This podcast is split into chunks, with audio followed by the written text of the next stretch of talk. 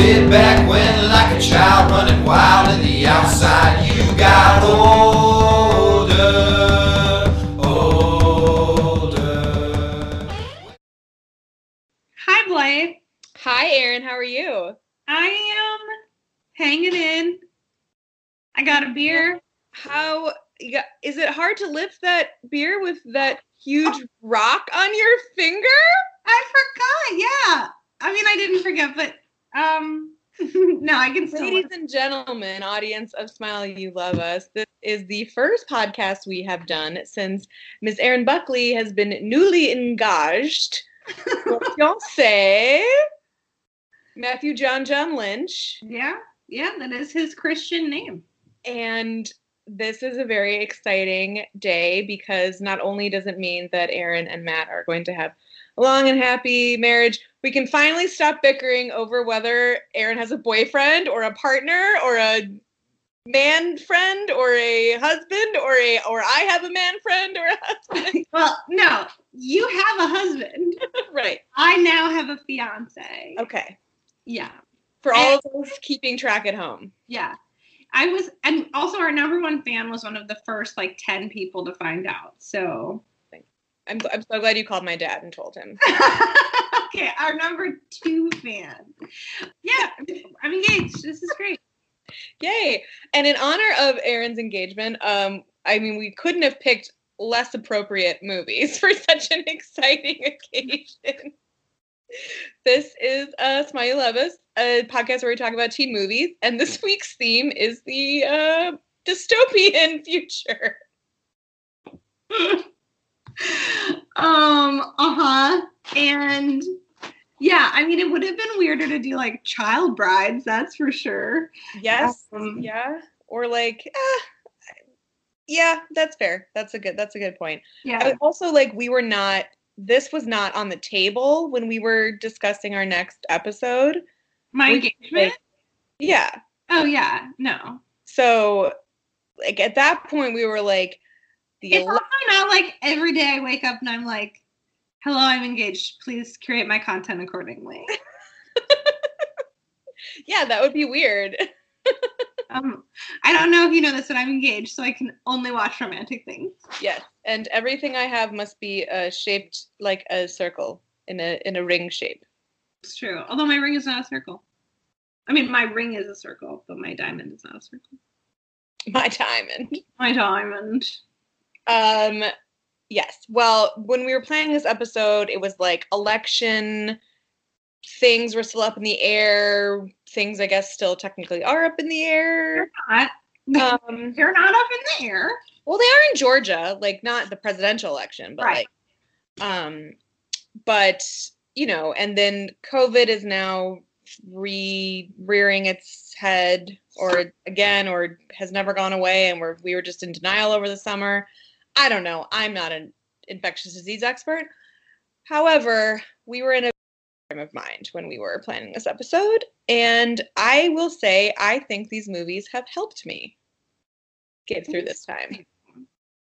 I feel like I watch these movies, they're all very long. Yes. Um, and I kind of was like, oh God, like long content to like lean into. Like that was joy in and of itself. And I deleted Instagram from my phone today because I was like, I'm losing so much time getting people's opinions on things that I don't know these people or trust these people. And I don't need this noise when I can be watching movies that have 46 percent on Rotten Tomatoes and having a good time. I'm ha- I like I had a good time. That's what I'm saying. I needed this like distraction. I also there was something comforting about the fact that like the most dystopian movies, teen movies, um, are still like I'm still like more frightened of our current situation. So I'm like, all right, so I'll be good. I'll be good.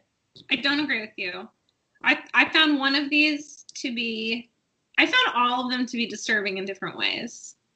Um, we're going to talk about the one that started it all, really, The Hunger Games, and then we'll move on. Just two years later, Yeah. The Maze Runner, and or is it just Maze Runner? I think it's just Maze Runner. Maze Runner. Yes. The Kite Runner is a book And a movie. and a movie that has absolutely nothing to do with anything we're talking about.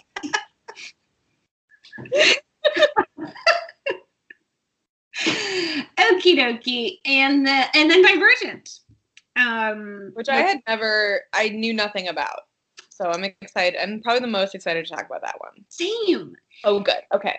And the it should be noted that all of these movies are based on book series. It's not, And are all trilogies, yeah, which is wild. I mean, I guess it's not that crazy. That's very typical in like the sci-fi fantasy genre, but man, that's did you find that strange? I found that strange. I didn't find it strange. I did think to myself, well, when we let let's go through the movies and I'll tell you how I felt at the end of each one of them about if I felt compelled to complete the trilogy. Great. Great. I'm yes. Great question, great commentary. Let's kick it off. I am going to give you a brief synopsis of the 2012 film The Hunger Games, which as Aaron said is a trilogy based on a book by Susan Collins, which um, I like the books actually. I would say I recommend them, Damn. especially if you're looking for something fun but good and engrossing during your uh, quarantining time. Uh, I would totally recommend it if you've never read them. I, I like them very much. Uh, so, if you're not familiar with this, it was a uh, Jennifer Lawrence huge role for her. I think they cast her in this based on Winter's Bone, which was a really, really excellent Jennifer Lawrence performance. I think her earliest real like yeah. movie movie, you know, not like commercial acting or anything. Um, and she plays Katniss Everdeen, who is a tribute from District 12. So in this like not too distant future, North America is now separated into 12 different districts. Um, I'm not going to make any comparison to the Electoral College, but like, let's just, you know, That's what it is. But That's what it is. So, you know, every there's like the mining faction and there's the farming faction and then in the middle is the bright shiny capital that just takes advantage of all of the you're not back. You're getting your you're getting your Oh, I'm sorry. They're not factions. Sorry. districts. Districts. I mean, I can use the word faction, okay? Insurgent just doesn't get to like take over all of the vocabulary. It's also not insurgent, it's divergent. Did you even watch the movies? Oh, I will get very detailed about my thoughts on that movie. There is an insurgent though, yeah, yeah, yeah, yeah. part of the series. Yes, correct. Um, okay. So there are the 12 districts, and the capital is in the middle, and they are the selfish bastards that take all of the resources from. Am I allowed to say resources, or does Catan have? Um, is that trademark property of Catan? Just don't ask me to trade. So it's a little bit like that short story, the sh- the the lottery, right? Where have you ever read that? No, I don't think so. Okay, well we can edit this out, but um, the idea is that the the capital takes all of the resources from these outer districts, and in order to keep them in line and keep them suppressed and oppressed, they require each district to submit tribute every year for what is basically a fight to the death. So each district submits two tributes and they fight in this like they call it It's like if Survivor was with children. fighting to the death. Yeah. So Katniss Everdeen is the tribute from District 12, which is one of the poorest districts. And there's a few details about like you get more food if you submit your name more than once. And the reason Katniss ends up going is because her sister, her much younger sister, is actually chosen. It's like a lottery. They pick your name out of a hat, and her sister is chosen, and she sacrifices herself in place of her sister by volunteering to go to this. Like you know and this is entertainment for the people of the capital and probably for some people in the other districts as well. Like they see this as they don't see it as an oppression tool. They see it as like this is patriotic and this is just how we do it here and this is exciting. This is athletics. This is our football you know because they don't have other sports apparently. So katniss goes assuming she's going to her death and other districts who submit tributes. Some of them are from wealthier districts and the tributes like spend their entire lives training and they volunteer knowing that they're going to win because they're stronger and they have more resources. And then other districts are like yeah i'm probably going to die here too because the point is that we all kill each other which is just like very dark. And it is a very dark book and dark movie. Um, but of course there's a love story Ish. I don't know. It's very like you know, Someone loves someone and someone doesn't love someone back. right. So the other um, tribute from District 12 is Peeta, the bread maker, played by Josh Hutcherson. It's not spelled P I T A. No, It's not like pita bread maker. I understand. I just still think Pita Well, is a share fun our- Yeah, I wanted to share with our listeners. It's not a pun. Oh. I mean, maybe it is, but it's not a literal pun. I just think it's like very funny when you compare her skills because she's like a hunter and she she's really good at archery and she has all these survivor skills or survival skills and survivor skills. And Peeta's like, well, I can throw flour around and I'm like good at camouflaging myself because I work with frosting. Yes, by that you would win. I totally. all I do all day is move sacks of flour. So Peeta is in love with Katniss. He has been since they were little kids, and there is a point in which Katniss and Peeta, I'm not sure who realizes it first, but they have like this coach. They have a few coaches, one of whom is Lenny Kravitz, which was like Incredible. so great. Um, he plays like their costume designer, and they get it in their minds that like, okay, people want to see a love story, and people there's a part of this Hunger Games where you can like get people to like you, and they will send you things. They will like, You The- get sponsors. yeah, the people watching the sick fucks will send you. I assume they're all betting on this. I don't know, but like. yeah. No, so it's like they're willing to put money into certain people and like send them medicine or send them water because it's not just killing each other. You also have to survive in this strange game where they create all these monsters and They literally create, yeah. It's, Yeah. it's very like Westworld y, how they have the controlled environment that they can send elements out to. so they get in their minds that like okay, we're going to sell them a love story because that's what's going to help keep these two crazy kids alive. So they're These crazy kids. two crazy kids. So there's some murders, there's some teen on teen violence. You're leaving out like two really important characters. Oh, I'm so sorry. Um, probably the highlight is like the Chris Harrison of the Oh yeah, yeah. yeah. of of the games, the Hunger Games, which is uh Caesar, um, played by maybe one of my favorite teen actors who's not a teen, Stanley Tucci.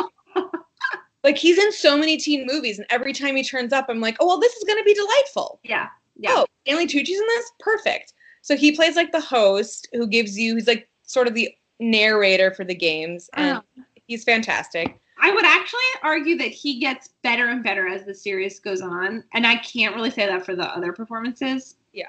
But like in the subsequent two films, he's even better. Their um, actual coach is the only winner from District 12. I guess I, I assume the only living winner um, is Haymitch, who's played by Woody Harrelson. Also giving a pretty good performance, I have to say. I think that Woody Harrelson's performance is like what kind of ground it gives it grounds it all a little bit. He he gives it like a very like somber this is real I have PTSD, but it's like he's so good. It, I I think he is. Yeah. He. he really nailed the I'm your coach, but I'm not your friend, but I love you, but I'm not actually going to be able to help you through this because this is just a sick game and there is no winning or losing because if you win, you've killed a bunch of people, and if you lose, you're dead.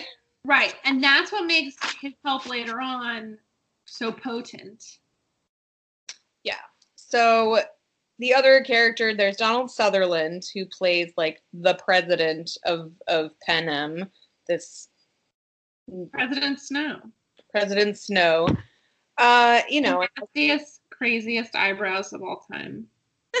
and as you can imagine, he um, needs the Hunger Games to keep these people oppressed. So it's very, very important to him that there be a champion, but that they not be loved or admired or that they just be like accepted and that they continue to have interest and instill fear in people, but also entertainment. Like that's what they're working with here. They Right. like people to be entertained, but they also want them to be very afraid for their lives, which is an interesting line to have to walk. So when Katniss Katniss is like, well, I have to survive. I'm just going to do everything I can to survive. This romance kind of plays into it, although I think you could very easily argue that they didn't need necessarily need the love story, but it also works because who doesn't love a love story? Like it's it works. It works. I don't think it works. I think it works when you look at the arc overall, but I find Josh Henderson to be Oh, Josh Hutcherson. Hutcherson. I can't even remember his name. He's just like he fe- he's endearing, but he feels like he's like seven years younger than than uh, Jennifer Lawrence. Like she, he just feels infantile in every sense. Yeah, it's chops. I mean, we just went over that his skill is cake frosting. You know, it's like it's like really hard to be like, yeah, this is a even match, especially because back home waiting for her. and this is where we get into this like team edward team jacob thing there's another man in her life yes are you kidding me so many people have made that comparison Well, that is tragic for everyone who doesn't vote for. Oh sorry Gale. His name is Gale. Another great name. Um, And he is played by liam hemsworth the lesser hemsworth. I'm sorry i'm not that excited about him. I don't know why people are excited about him. He's i'm sorry i feel bad for him. He's the lesser hemsworth. Oh, I don't feel bad for him at all. I wish him the best. Anyway, I mean, I can you imagine Chris Hemsworth being your brother? Like, hey, I'm in action movies. Oh, are you? I'm Thor. That's not fair. yeah, I feel like we've talked about. I feel like we had this exact conversation when we did the last song and talked about Liam Hemsworth. Like, I think we had this exact conversation. Hundred percent weak. And I and I my my feelings have not changed. All right. Sorry, buddy. You're great. I'm sure he has a sure Liam Hemsworth loses no sleep at night. But I also think he probably has some inferiority issues. I mean, he also got dumped by Miley Cyrus. Yeah, that's a tough beat. So Gale's at home. This is the this is her. Probably they have a lot more in common. They're closer in age, um, but I'll just say Jennifer Lawrence acts circles around both of them. So I find neither of them all that compelling as a love interest for her. Her her chemistry with all the aforementioned adult men actors like uh, Stanley Tucci, Lenny Kravitz, and uh, Woody Harrelson is incredible. And that's when you're like, oh, she's a, she's she's an actual movie star, right? Right. Here she is playing with the movie stars, and then she just gets to go run around the woods. Yeah, exactly. And her whole the reason that this movie I think resonated so much, I would probably say especially with teens. Like I really love the movies. I went saw them in theaters, but I do think teens is because she's just such a powerful protagonist.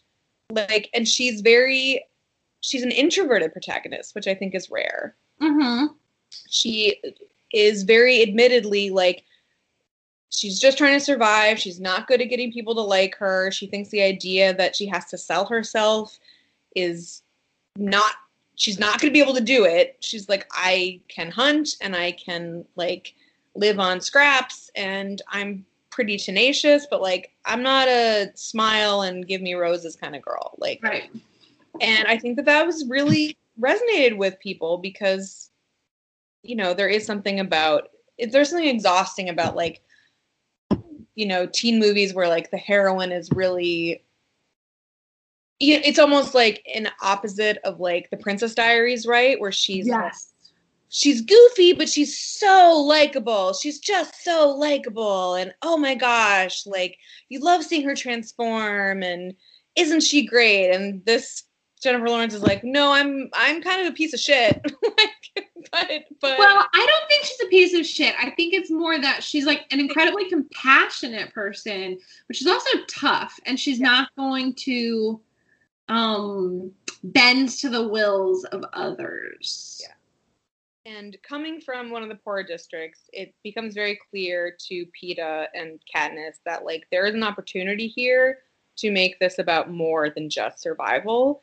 And they have some really just humanitarian moments and where they get to show the people watching that hey, just because like we've been put in the situation doesn't mean that you're allowed to take our humanity from us. And there's a really beautiful scene where one of the other tributes dies. And these are tributes that like Katniss is very close with. And she's like a young girl. She's like about Katniss's sister's age. And a lot of like the tributes will form like teams to try and survive. And then obviously they have to turn on each other. Um but she like this was one of her teammates. And when she dies Katniss like makes a very you know makes her funeral like very has a funeral for her makes it very public and then sends like a tribute out like a symbol out to her district specifically basically saying like i'm you know i'm going to remember her her death is not in vain like this i'm thinking of you and i'm hurting with you and that just sends people off there's like a riot in this girl's district because of this and President Snow gets really concerned because he's like, oh, exactly what we didn't want someone inspiring rebellion. And they kind of like try to quell her, they try to kill her in even more nefarious and creative ways. And then I. I'm not doing a very good job of explaining this. No, I feel like that's when the movie got really long in the tooth. Like it was just like, okay, Yeah. let's move it along. Oh yeah, I mean, well that, and then I'm I'm not doing a good job explaining this, and maybe this is the movie's failure for not doing this well enough. But like it, they, for some reason, do a turn where they're like, we're gonna kill Katniss. She's a rebel. She's, um, you know, trying to inspire an insurrection, and then they're like, but she and this boy have something going on, and like maybe we can use that to get people's minds off of rebellion and like sell them a love story. Yeah. and then they pivot to that and then they say new rule like if two two people from the same district are standing at the end they don't have to kill each other. We're going to have two winners. And then that happens. It's Peeta and Katniss at the end the the star-crossed lovers. And then they try to take it back and be like actually now you have to kill each other and then Peeta and Katniss are like well you don't get to tell us what to do we're going to be symbols for the rebellion and we're going to we're gonna kill ourselves together in like a lovers pact and then Erin is rolling her eyes like very dramatically right now. Out of my head. But i'm not this is the plot like that's not what they were going to do though. Where Jennifer, I want to commend, I I mean, not that my commendation, but that's where with a lesser actress, it would have been a very different scene because she is compelling Peeta to trust her and she knows what's going on, they're going to poison themselves. And he's like, she's like, trust me, trust me. And because she's such a good actress, you know, like, you're not surprised by the twist. You're like, she's got a plan. Well, and you don't actually believe that she is in some sort of lovers like quote unquote lovers pact like you know She's in control. that she's in control and that even if she has developed feelings for Peeta, they're nowhere near the exaggerated feelings that she's portraying to get to curry favor with people and like keep them alive. Peeta is A dum dum. a dum dum and like can't tell if she's like really loves him or like has, which is just like, come on, Peter, wake up, come on, buddy, like. And okay, so did you enjoy like the Hunger Games when you rewatched it, even though you knew everything that was going to happen?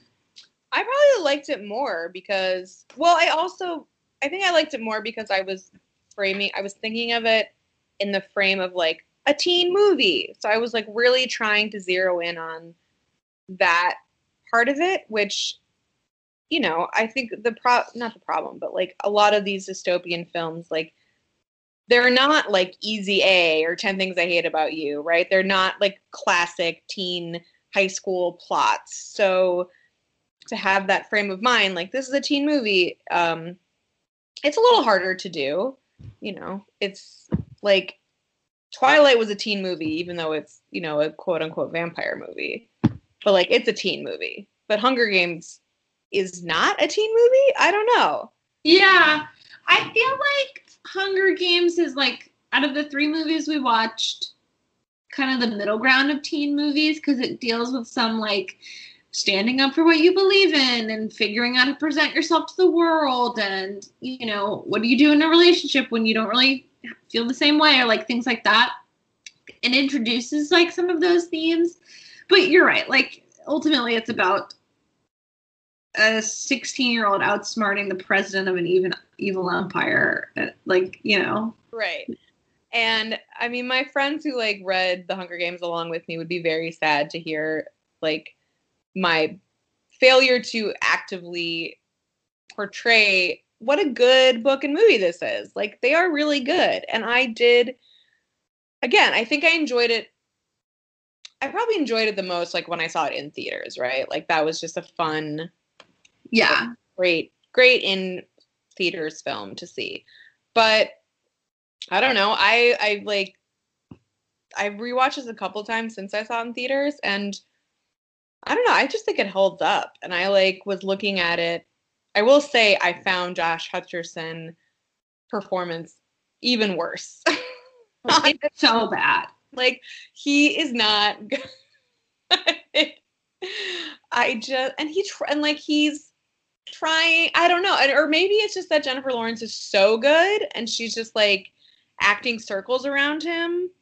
And I was just like so aware of her presence and his lack of presence. Like i think that i do think that's part of it and i think that like knowing what jennifer lawrence goes on to accomplish in non-teen movies because like she basically goes from the hunger games to silver linings playbook where she plays like a widow yeah, Um, I I do want to, and maybe you you can speak to this too, but the director of the Hunger Games is Gary Ross, yes, and that's like a caliber of of director that we don't often get in t- quote unquote teen movies, and he did movies like Big and um Pleasantville, but also like Ocean's Eight and like great big heist movies and exciting kind of yeah, and like Seabiscuit, like he gets like these big budget, and not that Hunger. I mean, Hunger Games is a big budget too, but yeah, I mean, I would say like it feels it's a big time movie with Yeah. a big time yeah and i think that's kind of you know i don't remember when the book rights were sold um but like it has a, a full hollywood treatment that i feel like doesn't happen anymore for non superhero movies and that these this like genre of kick-ass teens a lot of them being female teens that like got adapted into movies from best-selling books it was kind of like of an era yeah.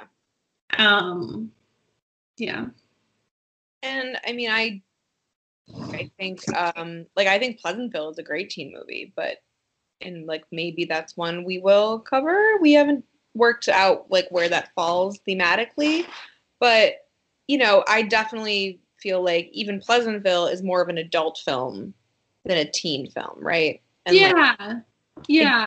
I don't think of Hunger Games as an adult film. Like I don't think No. any like people who aren't of a certain age are like going to be clamoring to watch this movie. Um so I do think it's like firmly in like the teen genre, but it's hard. I mean, it's hard with these films. Like but I think you're right. I think a lot of the themes we discussed that you hit on are very representative of this movie and it's just fun to see like big time actors al- along with like a recently debuted Jennifer Lawrence. Like Yes. that part of it was just this is going to be a great 2 hours of my life. Like I'm I'm ready for this.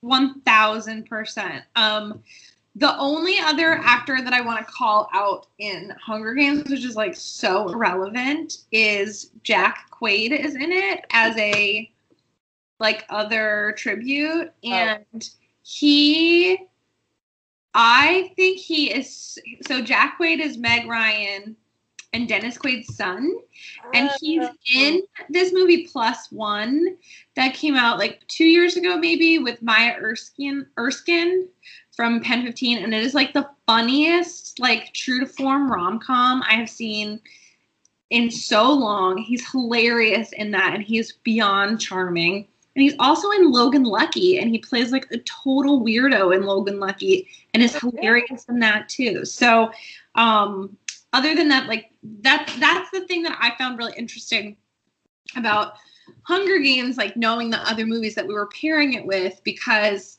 there is a for a brief time a large ensemble cast of people who were teen were the age to be cast as teens in 2012 and um, you know obviously liam hemsworth has a pretty sizable hollywood presence i don't know if i would say career jennifer lawrence has like a huge career josh josh hutcherson pretty much has this Yeah. Well, and I should say that the the the other tribute that is killed that is like Jennifer Lawrence's friend is played by Amanda Stenberg and she is having like a rising teen career.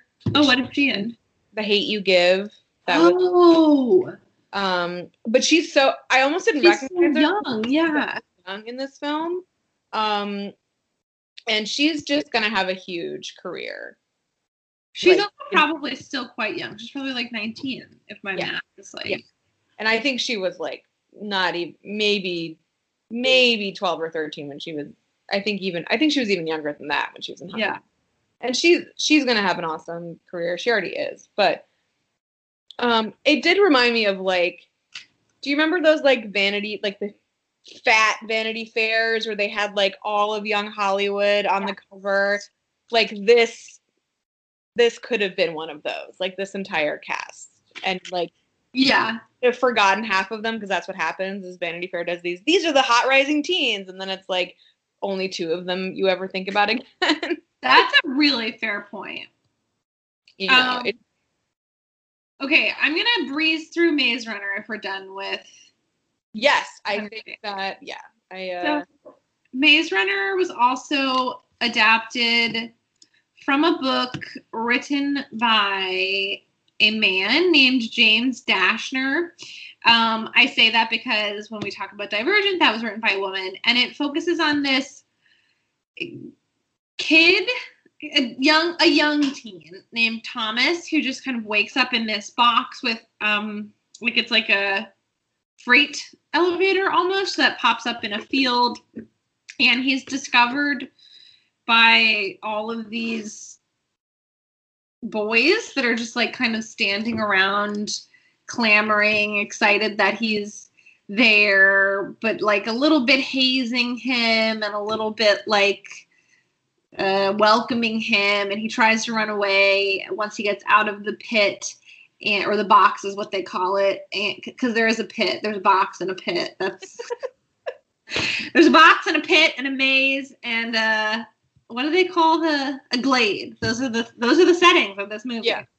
um but he tries to run away and he realizes he can't because he is stuck all of the wall there are all these walls surrounding the glade that they're in and they shift their maze and um so i'm going to give a a little TLDR on this one. They basically find that there's all of, well, they don't basically find. Thomas slowly discovers that even though his memory has been wiped, little pieces are coming back to him. Um, it seems like fewer pieces have come back to all of the boys slash men that have created this um, civilization. Uh, there's this character named Albie. He's like the ringleader. I was really confused, like if Albie was supposed to be about their same age because he feels like a full decade older than them and has like a very paternal presence, but like not paternal like oh this is our friend Albie and he's smart. Paternal paternal like he he knows more than them and because he's older than them. Did you get that? Yeah, I think watching this movie, I was like, oh, Albie must be like a plant. That's what I thought too. Yeah. Because he's so interested in maintaining order and like he's such a narc and he like wants and everyone else is like um i don't know dude we spent all day long trying to figure out how to get the fuck out of here and all you seem to want to do is like Keep hang out. Yeah. Um, And and, then the the adversaries and all right. But- is not involved So what happens is every day, very fast runners go out into the maze, and they kind of like map it with their minds, and then they come back and replicate it, and with the thought being that someday they'll understand. Like, there's no real re- reasoning behind why they do this. Just trying to understand like what the point of this existence that they're in is, and um there are some plot holes like you know at one point this one kid is talking about how like he can't remember his mother and his father but if their memories are wiped my question is like how do you even know the concept of mother and father? I had that same question like there yes i had the exact same reaction and there's a ton of that. There's, Yeah. like you you got to figure out something the to- rules of the universe like the world building is like a little like huh okay i'll, I'll go with it but i don't really get it. You have um, to spend a lot of disbelief and you have to like it, too much honestly at points because Yes, no, to- way too much. And I think, and that's part of what makes me feel like this is more of a children's movie than a teen movie. Yep. Is like they they do a lot of telling instead of showing. You know what I mean? And um, so they can't come in. They can't stay out in the maze at night because it essentially um like closes in on itself and reshuffles and then these uh they're called the grievers these like big monsters come and, and roam about. Um again this reminded me of westworld. I just feel like westworld just watched dystopian movies from the last 50 years to create their tv show. And i love westworld but um so the grievers come and they're very scary. They also are a little like stranger things-esque but we find out that they are robotics um and as we're kind of digging into this, all of a sudden the box comes up and there's a girl in it named Teresa, and sh- it, they say that, you know, she'll be the last one sent up. I'm really confused. Again, to ask more questions than we have answers to. Why, like, gender has absolutely no part of this movie. These are completely asexual characters, and, like, their sexuality aside, like, they because they have no memories like i don't understand why we couldn't have more of a mix of males and females. Yeah I- and i don't i don't know if that's related to like the other films because i have not seen them nor will i. Well i okay so wait we got to i, I promised that i would say what ha- i wanted to watch. I did want to rewatch the hunger games following ones like the second one and the third one but i'm going to put those on the back burner because i've seen them when i got to the end of maze runner and i was like what the heck did i just watch um, I also watched it on Sunday night, which led to like major Sunday scaries where I was like, oh, good God.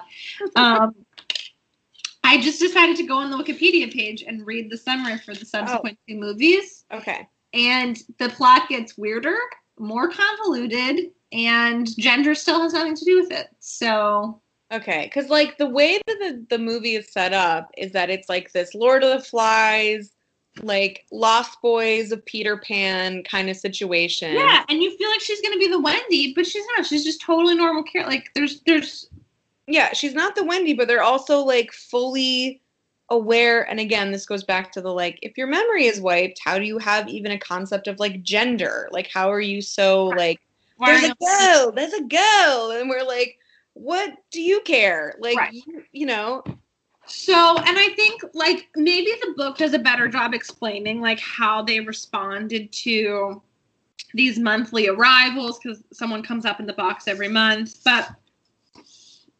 basically, um, Thomas is like pretty crafty. He has a lot of flashbacks to being in this like lab, and then as they're get, he's getting because people are things are changing essentially. So people are getting stuck in the maze or the maze isn't closing. This is all really non-linear way of saying like they start there's there's cracks in the facade. Thomas fights one of the grievers and realizes it is a robotic. And then um in damaging one of them finds this kind of like canister that essentially opens a door to exit the maze, which is what they've been looking for as the runners. So then they kind of hatch a plan to get out, but um, this And- we should add that they've been the people who have been there since quote unquote the beginning have been there for three years. yeah, So it's taken them three years to figure out this maze. right. And then there's a like they have a adversary in this kid named Gally, but he's more like wanting to maintain order. I honestly thought his performance was like pretty okay. He was like definitely like motivated by fear, and it felt just like the way the teen would try to resolve conflict. But that's he he was a really unimportant character. And then um all of a sudden you have a flashback and Patricia Clarkson's there and they're in a laboratory and she's saying to him wicked is good thomas. And then when then they get out of the maze after more you know battles and they're in an office that looks again just like westworld. And um, they watch a video by patricia clarkson because i'm not giving her a real name and saying that like the world has ended because we had horrible climate crisis and then a brain eating infectious disease and that was when i was like i want i gotta go home That's when I Right. think I got, I got the text from Aaron that said, uh, the maze runner is prescient. And I was like, oh no. respond to that text well, I don't know when you sent it. It was like I I might 9:30 have had a different Sunday fun day than you did, so I may have been totally a little hazy at that point. I'm ready to watch maze runner I was like, nah, nah, I can't do Got this. um, My- Wait, can I just say my favorite part of that video from Patricia Clarkson? yeah She says, "Hello, I'm from the World Catastrophe Kill Zone Department." Yes! Department." and that is another reason i feel like this is for children so So I'm from Murder, Murder, Death, and Destruction. Yeah. So basically, the movie ends with the the run the maze runners who have escaped, thinking being saved by some like guerrilla warfare guys who seem like good guys, but who knows? And they think that they are the um survivors the champions of this like phase one of a, a trial All right, Um, I'm told like you're important because you are immune to this brain-eating virus. Right. Because, yes. And then it flips to like Patricia Clarkson, who's still alive and, and had faked the whole thing and was like, the trials went well. Now we're on to phase two and sets that right up for a sequel. Um, I have another question though. Like, what happens to the guys that are still in the the the glade? There was like a hundred guys there. Yeah, there uh, so many plot holes. Also, like Patricia Clarkson, you know, she fakes her own death on this video to like try to sell the idea that the world has ended and like they're the only survivors or whatever. And she's talking to whatever the the kill zone department heads, Yeah. whatever they're called. And she's like, as you said, she's like, well, Thomas continues to impress. I'm like, uh, hey, uh, Minho or whatever his name is, he did all the fucking work. He created this like whole model. He did all of the maze running. I know. And Thomas just like walks in and is like, Have you guys thought about maybe not leaving the maze? And they're like, Well, no, because people die. And he's like, Well, what if we just tried it anyway? And Yeah. they're like, Oh, he's impressive. I'm like, Well, this is bullshit. I- so I thought the actor who played Thomas was horrible. So bad. Um, his name is his name is Dylan O'Brien. Um, he apparently though had a very long arc. Shows was he in? yes, he was on Teen Wolf for like eight years. Oh, okay. Um, but there is this character Newt, who is played by Thomas Brodie Sangster. You don't know his name, you know his face. He was the young child in Love Actually. Now he's in The Queen's Gambit, I believe, which I haven't he watched. on Game of Thrones. Oh, duh, right. Um, and he's just great, and he's in a totally different movie than the rest of them are. One hundred percent. It's actually hilarious. He's just like, a very good actor. yeah. He shows up and he gives like levity, but he's also like create like he's like trying to create solutions and is like explaining like deep psychological rationale behind like other people and then it'll like pan to Thomas sitting in the pit just like blinking back at him and I'm just like what And again, right. And Thomas is is the one that shows progress and promise. It's like no, Newt has a like there's some light behind his eyes, right? Like there's stuff going on. yeah Thomas is just like Ugh. and Ter- don't even get me started on Teresa They were cut from the same boring cloth. I'm sorry. They are they are just, they were just both Truly. so bad. Truly. And again, Um, like there you could tell that they were trying to set up a love story of some sort and it's like, "Oh god, no, I don't want either of these yeah. duller children to be copulating in any sense. Like No. No, thank you. Um, just give me more Newt. Maybe you Yeah. know. If we could do a Newt spin-off, it would, that would have been way better. I would have liked to see Newt like spin-off with Newt being like, oh, "I've I've left the maze. I figured it out." And um, kind of you know what this the movie was very like Lost did it better, guys. Like Oh. why didn't we just watch Lost? You know? and Lost didn't even do it that well. So like, you guys are really. But they did- but they did it better. But I I think you're right that this was for children. Like Yeah, totally. this is like But also on the flip side, some of that shit was scary. yeah Like it's not for eight year olds. no, but there's a lot of you know It's like saying that Stranger Things is for children. I don't think it is. Uh, but no, because Stranger Things is like there is a lot for adults in that, in the way that they, like no Stranger Things is so. I get what you're saying, like the scary, or like even like Star Wars, right? Like Star Wars is also Yeah. children and like can be really scary. Um, There's no deeper layer to the Maze Runner. no, and I I'm curious if if uh, you recommend me watching or even reading the Wikipedia page for the other two films. No, I can give you the download if you're really curious. But like basically, like they just go through other trials and then they like find like, and then honestly, then the then the goddamn movie, the series, like then it becomes Dune. Then it becomes like a whole other freaking thing. Ah, okay. Like yeah, so good riddance to you, Maze Runner. Um, Divergent. Oh my god. I actually should say that. So Rotten Tomatoes gave Maze Runner 65%, Good. and it gave Divergent 41%.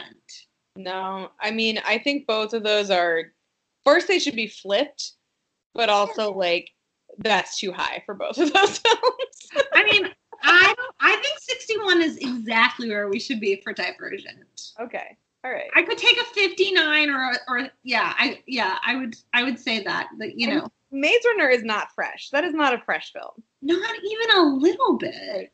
that should be covered by How Did This Get Made? Like that is a that is not a good movie. But the thing is, is like there's nothing funny about it. Like there's nothing that weird. Oh, when that when Gatsby or whatever his name was, Gally was like, I belong to the maze. Oh yeah, that was. I- but the thing is, is like it just there were parts of the movie that just felt like you were watching a middle school play, and you're like, but they're trying so hard. They're trying so hard. Oh, true. Oh, You know, oh. like I couldn't hate on it because there's just these children trying so hard. But I do think if you wanted to, you could rip apart the Oh, inconsistencies of We just did. But like even like we there more like we scratched the surface Oh yeah, yeah. So um then we watched Divergent, which I just loved this movie. i'd never seen knew nothing about it Same. like saw that it was like two and a half hours and was like okay like buckle up i'm ready to do this Exactly. Buckle up.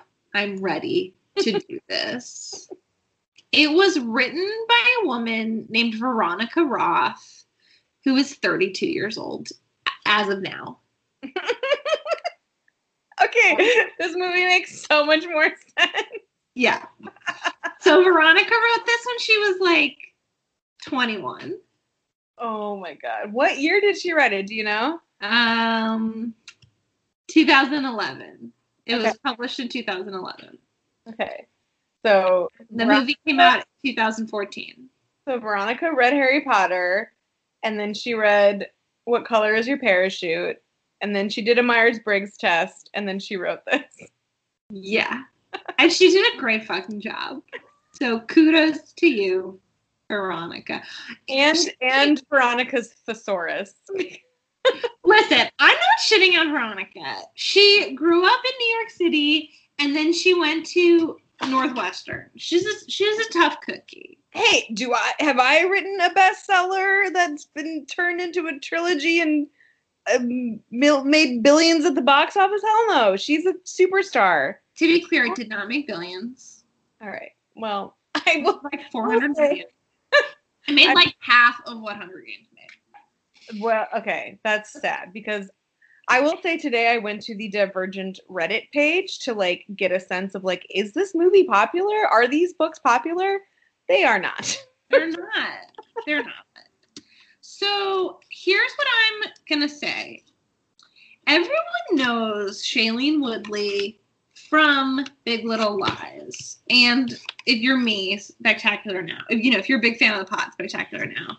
Shailene Woodley was on Secret Life of the American Teenager for like six years on AB on Freeform, formerly known as ABC Family, and I don't think people liked her.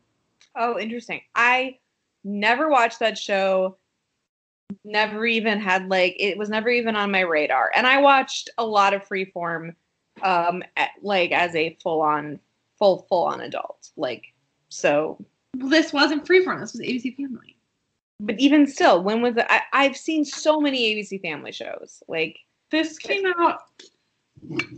It's irrelevant. Anyways, I don't think that Shailene. I think that the problem with Divergent, quite honestly, is that Shailene Woodley is not a action star. Like that is not where her strengths lie. And I think that this is the right character for her in that genre. But as a whole, this genre is not really her bread and butter. Yeah, I would. I think that is correct. 'cause- right, like you said, in Big Little Lies and Spectacular Now, I think she's great. I think she's like a very. She's subtle. She underperforms. Yes. She's and she's just like. She does not have like the J Law presence, but what she has is something else that is equally intriguing to me. Like, I love her. Like, I think she's really, really good. And um, her co-star uh, of Big Little Lies, Zoe Kravitz, is also in this. I know.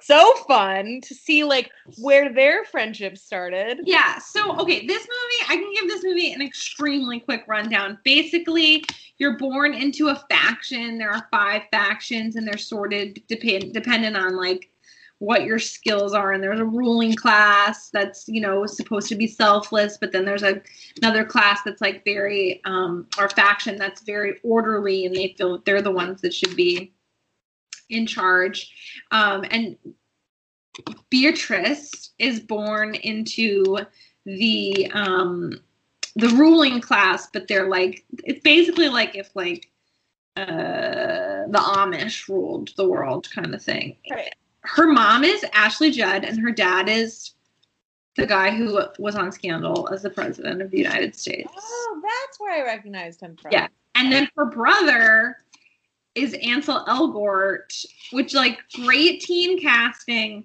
Mhm. And I honestly, I'm not a big Ansel Elgort fan. I don't think he's really got the mustard. But they then went on to be in another movie together, The Fault in Our Stars, and be love interests. And I liked that movie. I did not like them. I think he's a bad actor. We can talk Oh, about he's that not good, but I liked that movie. He's not good. I I honestly think that his fame has increased because he and Timothy Chalamet went to high school together. Like I honestly think he owes Timothy Chalamet like a you're welcome. Like a like a tracksuit. Like thank you Yeah. for being a friend. Yeah, or city bike membership or something. I don't know. um, so they they explain the test that you will test. You will take this like psych exam basically to see how your brain responds. They will tell you where you belong, but you have the option to designate otherwise if you so choose. But then that's it. And if you change your mind or you don't pass the you know exams, then you go into this like unassigned group, which is like really tragic. Yeah, like you have no family and you're homeless. Yeah. I thought that was like a little cutting on American culture and not far off base. Oh. Um, but so she goes to take the test, and it is her. Hold on. Is it Maggie Q that gives her the test? Yeah, it's Maggie Q that gives her the test. And she's like, the test is nuts. And she gets woken up by Maggie Q being like, you gotta go and you gotta lie to your parents and you gotta just stick to the rules because your test results were nuts. Like, you don't fit into a category, you're a divergent. Yeah. You're a divergent Yes. which means you're you're one of many things which means you're a multifaceted multi-skilled human so um she Bad thing. We don't want your kind. we yeah we don't want them so then pause i'm forgetting the name of what she actually goes into being Dauntless. dauntless duh okay dauntless i'm not even gonna edit that out so she ends up selecting dauntless which honestly I would not have selected Dauntless. I would definitely select the like chatty people, but I would think that the Dauntless people were so cool. We have got to talk about how the I think in the books they are probably portrayed with a little more um, clarity and perhaps um, depth. But for me, the way that these are, are all introduced, because you have to like Shailene Woodley is the narrator and she has to give you like an overview. It's like, okay, you're either uh, a scientist and you're smart, or you're a hippie and you're a farmer, or you're um a like good at arguing so you're a lawyer, Yeah. you're a control freak, so you're a lawyer. Um, or she's like, or you're like really confident and brave and you're Dauntless. And then like Dauntless is just a bunch of theater kids. Like they're like running off the train like they're in rent, like doing Yeah, they're also like the militia. which is so wild because the way they're introduced is like, and here are the Dauntless, and I'm expecting like people marching and they're like doing these like plies. They truly Like, it takes place in movement. Chicago, and so the Dauntless basically exclusively travel on like what was formerly the L, and they just like there's no doors on the train anymore, and they just like jump on and off of buildings, and they like they like cheer and do like yeah, it's And they're It's- like, if you're not willing to jump onto this moving train, then you're not with us. right. You're like, oh, um, okay, but like, can we talk about your wardrobe choices? Don't No, no, no, no, no. I mean, then- the word. So the one, the one well, then there's Shailene Woodley's like family comes from ab- abnegation, Yes. which is like the the Amish, as you said, and they are the civil servants because the idea is like they're they are motivated by selflessness, so they're the most they're the best suited for like government because they're always going to put other people first. Right. Um, and then the, doesn't want to be in Abnegation; She wants to be in Dauntless. and her brother. So she chooses Dauntless at this selection, and her brother chooses Erudite. Erudite. Again, the thesaurus really was overutilized by our young um, New York author. Erudite. Okay. And her parents are gutted. It sucks to see Ashley Judd so upset. And um, then one of the erudites, like the queen erudite, if you will, the head the head erudite is Kate Winslet. Her wardrobe is great. Um, Also looks so good as a platinum blonde. I know, with like a short, swooshy platinum blonde. So, um, what I thought was like the funniest thing about the Dauntless was they like have this big like getting on the train, and she meets Zoe Kravitz, who had like also switched from what she was raised, and then they jump off the train, and she's caught by this like guy. Oh no! Before they so they jump off the train, and then they're standing on a roof, and this guy stands on the edge of the roof, and he literally just goes, "Hey guys, I'm Eric," and I was like, "What?" Like, you just done all of this world building, and this guy's name is fucking Eric?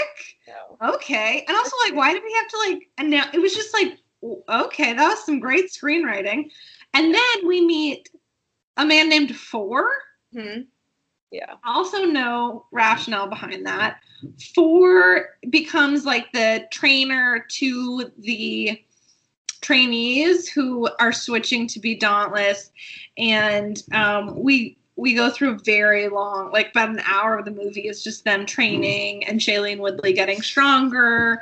But I found that that was the most teen movie part. Like it felt like they were like at college and they were like hanging out and they were working on skills. And then there's the asshole played by Miles Teller who just like totally sucks. And um then they're like partying. Like I, I found that to be really fun to watch, even though it didn't really move the plot along at all.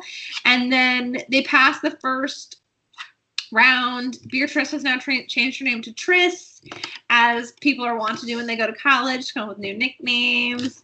And um, you know, she's got some weaknesses because she's not full uh dauntless.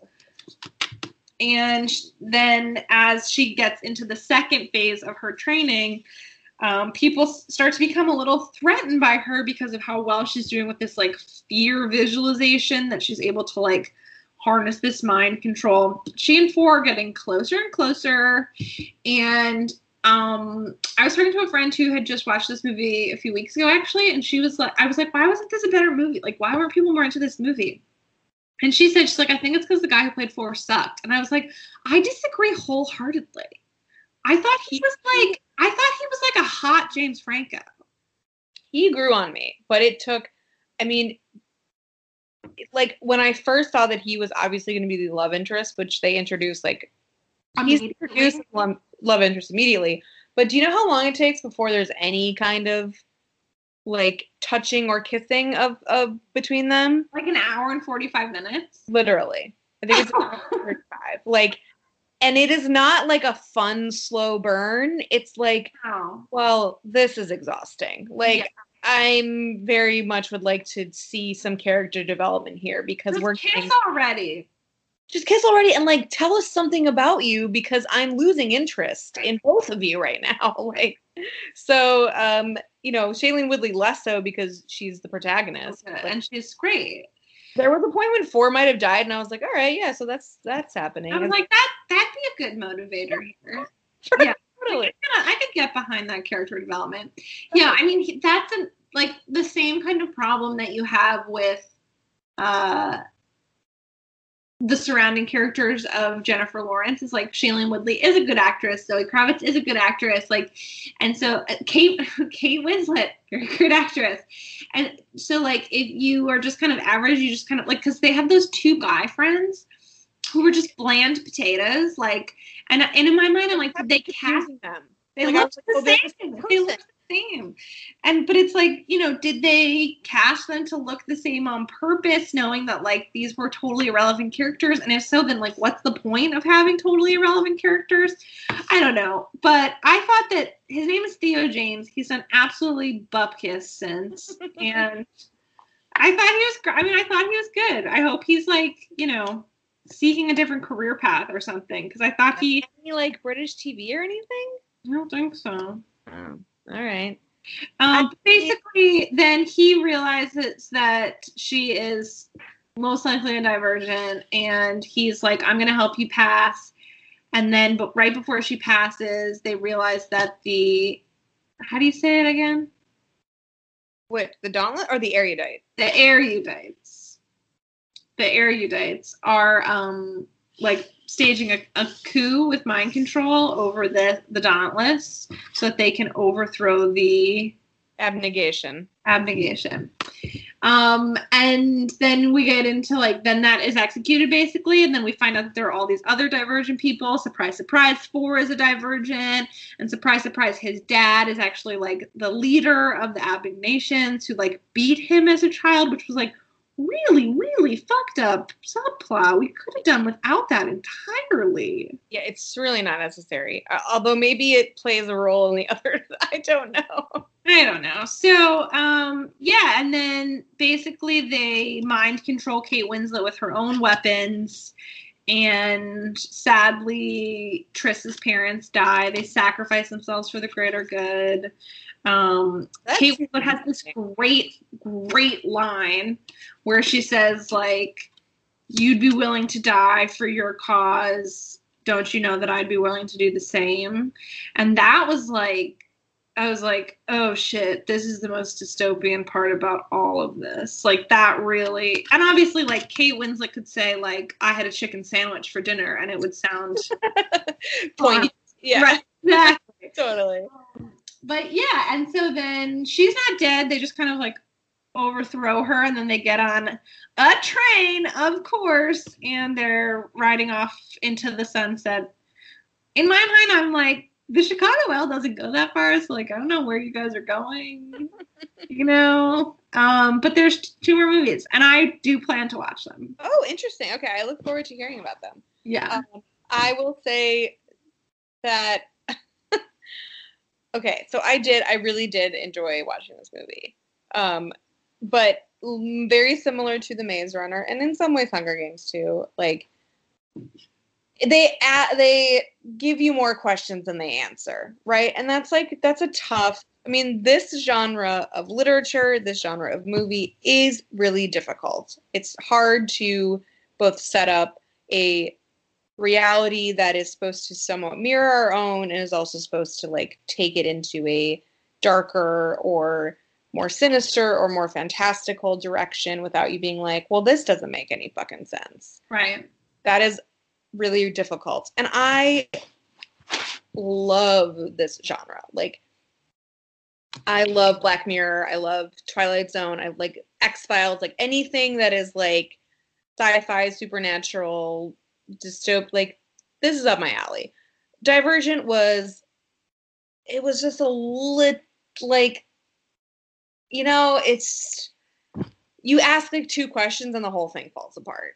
Yes, that's the case on all of these. All of And these. I think, you know, I think there's a lot that can get said in a book's like forward, or like you can, you know, have like a little two paragraphs that kind of like s- sum it all up. And it's hard to do that on a movie. In a movie, even if you think that you have a narrator, which I mean, Maze Runner does not, and very much of that is so that like there can be this big reveal at the end. But there's just yeah, you're right. Like you ask two questions and it all falls apart. then you have to think about it like okay so then is this like an allegory like are we not are we supposed to see this as sort of like a Well, it's quite heavy-handed in Divergent when Four reveals his tattoos and she's like, why do you have all of the factions? And he's like, because I want to be more than one thing. That was when I was like, ooh, Right. Which again, like it and I'm not trying to knock this very talented person, but it just the fact that I now know how young she was when she wrote this, I was like, "Oh, so you were filling out your college applications and you were like, I don't want to just tick boxes where I say that I love playing piano. Like I'm so many other things than just my extracurriculars." Right. Like, right. I get it. Like you feel like you're being boxed in and you have to like make all these very important decisions about what your future will be based on like very small parts of your personality. Like I get it. You don't want to go to med school. That's fine. Like nobody's going to make you nobody's gonna make you. nobody's going to make you make these decisions. But it did it just felt so infantile. Like this would never ever ever ever happen. Like there is But also, I think like when you think about, and we this is like getting way down a rabbit hole, but like when you think about like cultural tribalism, there are a lot of people, myself included, who like you can ask like, well, why do you like the Mets? And I'm like, well, Matt likes the Mets, so I like the Mets. And that's like Matt's like, I was born into the Mets and I chose the Mets. but he wasn't. He I mean he was, but like his grandfather was a Dodgers, a Brooklyn Dodgers fan.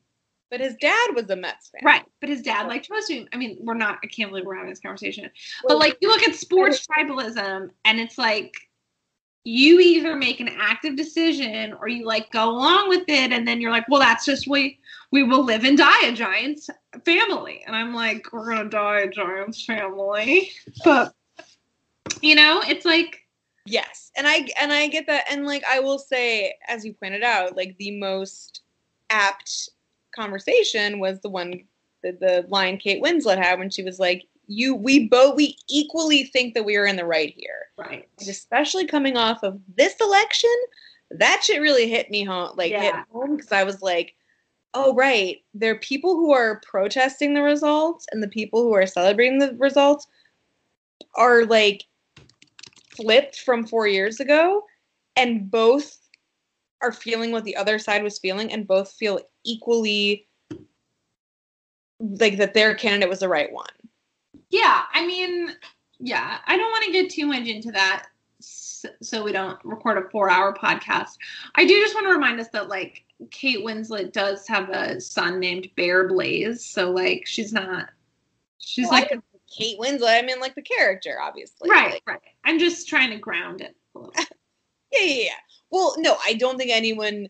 Again, Divergent is is not going to be a cultural touchstone in the future. Like, No, it's not. But Um, I think that it's really interesting that you have a movie with Ansel Elgort, Shailene Woodley, Zoe Kravitz, and Miles Teller. And I think that I I don't want to say like film historians, but there is a like trivia factoid to that that all of these people and they're all really good. Like those four, Ansel Elgort not so much, but like the other. I mean, listen, I don't like him. He's had a pretty prolific film career for a 26 year old. Yeah, for sure. He was in The Goldfinch, Baby Driver. I um, I liked him in Baby Driver. I did not like him in this, but it's fine. He's very beige. Yeah, oh my god, he's so beige.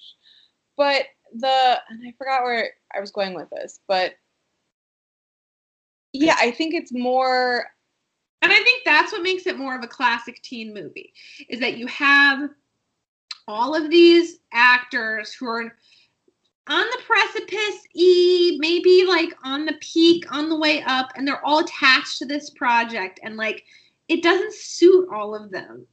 Like mm, that's kind of what it is. It's like it doesn't suit all of them but they all got to go on a big international press junket and they all got to hang out on set and like it's going to be on their imdb page like forever. And now we know like zoe Kravitz- money. i hope so. Yeah, and you know, it's I just I won't say that I wanted more from the film because the film really gave me enough. Like it, I wasn't like, oh, this should have been better. This is exactly what it was supposed to be. yeah there's no way to make this better. There's plenty of ways to make this way worse. So like they, you know, I guess, success achieved in, in that respect. Um, and and I do feel like this felt the most teen of the movies. Totally. Just like again having, like you said, there's this being in a dorm part of it, like you know, being in. But uh, it just drives me nuts because the minute you start thinking like, so do they not interact with each other on a regular basis? What do you mean they? The actors? No, the factions. Like, oh, oh, how oh. do you know so little about each other? You know what I mean? They like come to. It just feels like it should be known how each, you know, what's But I think that that's kind of like what the dystopian part about it is, is that like society is so fractioned that Hmm, no one. I see. Okay. All right. Yeah. I mean, again, it was the mo. It was like Harry Potter, right? Like we get to see them in their classes and what you know what it means to be a Gryffindor. I mean, it was just very. uh That's you know. I Yeah. Don't want to say low hanging fruit because it's it's fruit I very much enjoy. Like this is that that's the way to make it fun, and they do I left out. I left out someone who's in this movie. Mekhi Phifer is in it. for like two minutes. It's I know, and, but he he's like kind of perfect in what he does. Like he's like the hype man. He's like maybe the leader, but maybe not. Yeah, I mean, he was. Oh, he was great. I was like, oh, cool. Finally, Mekhi Phifer. Let's like, he'll be a really important part of this movie. No. No, not even. Yeah, it's a. It does kind of hit you over the head with the like. I don't know. Where do I belong? Who who am I? It was like, did you read The Giver? I, which I know was also turned into a movie. Yeah. Um, it had like shades of that, but I found Which is like the OG YA dystopian novel. Yeah, and But that's like I read that in like the fourth grade. everyone does because Right. it's like 80 pages long. I mean, it's not, I think that's why the film didn't do well because you can't turn that into a two-hour movie. It's like a short. It's like for adults a short story. Yeah, and and I love that book. I haven't read it in a very long time, but I remember reading it as a kid, being like, "Oh, It introduces some very adult concepts in a very, you know, yeah." poetic way. To quote Cher Horowitz, "It is way existential." Okay, Blythe. Do we have anything else to say about these movies? You know, I just I want more from the teen dystopian genre, and I hope that the the young minds of today are busy working, writing those books. They're busy on their TikTok. That's So I am hoping, and it doesn't have to be. You know, it can be older people too. Older people can write books. You know, I don't want to be ageist, you are um, ageist. But it does feel like a lot of the authors of these books are young. I didn't know it was quite that young, but Yeah, I think I would really like to get back into and granted like now I'm in I'm 31 years old. Like I'm nowhere near the demographic of like when the Hunger Games came out. It was like a fringe marketing and I don't have children nearing like that I don't have children and they definitely can't read if I had them. So like, you know, it like this stuff isn't on my radar. Yeah. But I feel like um it's it was great that there were two best-selling trilogies and that went on to become you know big box office grossing movies with these like strong um, females who were tr- who tried to be really thoughtful about who they were and who they were like presenting to the world. Um, and i hope that we continue to have them. I mean they're really they're really all in jo march's image. Yeah, and even yes, very much so. And even like it's like a Jo March meets Beth, right? It's like a li- like a hybrid of the two, which is really which is really nice. Like no, the the female characters were not one note at all. I mean, yeah i feel like shailene woodley could have been in little women oh, she was definitely on the short list. yeah sure. there's no way. Like she could have been easily could have. I, I love the casting they did, so I'm not gonna say, but like she could have been meg I was gonna say, we could get rid of Emma Watson. we all know who could have What, what is she doing there? Oh yeah, I'm. You know, I I'm glad I watched these films. Um, especially just because I I they've been on the fringe for me. Like these are I'm like they circle my interests. There's a Venn diagram that they cover for my interests, and I'm glad I saw them. I feel like okay, like, but I'm I'm not gonna watch all. You're not gonna watch any more Divergence No, I'm not. for real. Well, Well, part what are you watching? What are you watching instead? We can make we can segue out of teen the teen movies and just do a quick content check in. Well, I will say that had I not gone so deep onto the Reddit page, which is very easy to go deep onto because there's only like 3,000 members, um, there are so many spoilers. Like, it's a very poorly moderated Reddit page. Like, you gotta keep those spoilers hidden, guys. So I already know too much, and like, so it's not really worth it for me to go. Okay. All right. Yeah. So, but I hope you do, and like, please. if you if anyone has any suggestions or movies that they really want us to cover or themes, let us know. So shoot me a text because everyone who listens is a close friend, or you know, find us on Instagram at Smell You Love Us and shoot us a DM. Ooh, I'd love to get Um, a DM. yeah we we want to know you know what forgotten teen movies out there we can bring back we can hunt down on youtube and and watch for your listening pleasure Um, yes. Also, the Selena series is what comes in December. oh yeah Gonna be so good. yeah that is gonna be good Yeah, I think I do think there is some room for some Christmas teen movies. I do We'll have to too see. i think it's time i think this december i'm going to be heavier on the holiday movies than ever before Oh, I can't wait. I'm leaning in hard. yeah agreed cool well thank you guys for listening And congratulations, Aaron! Very excited for you.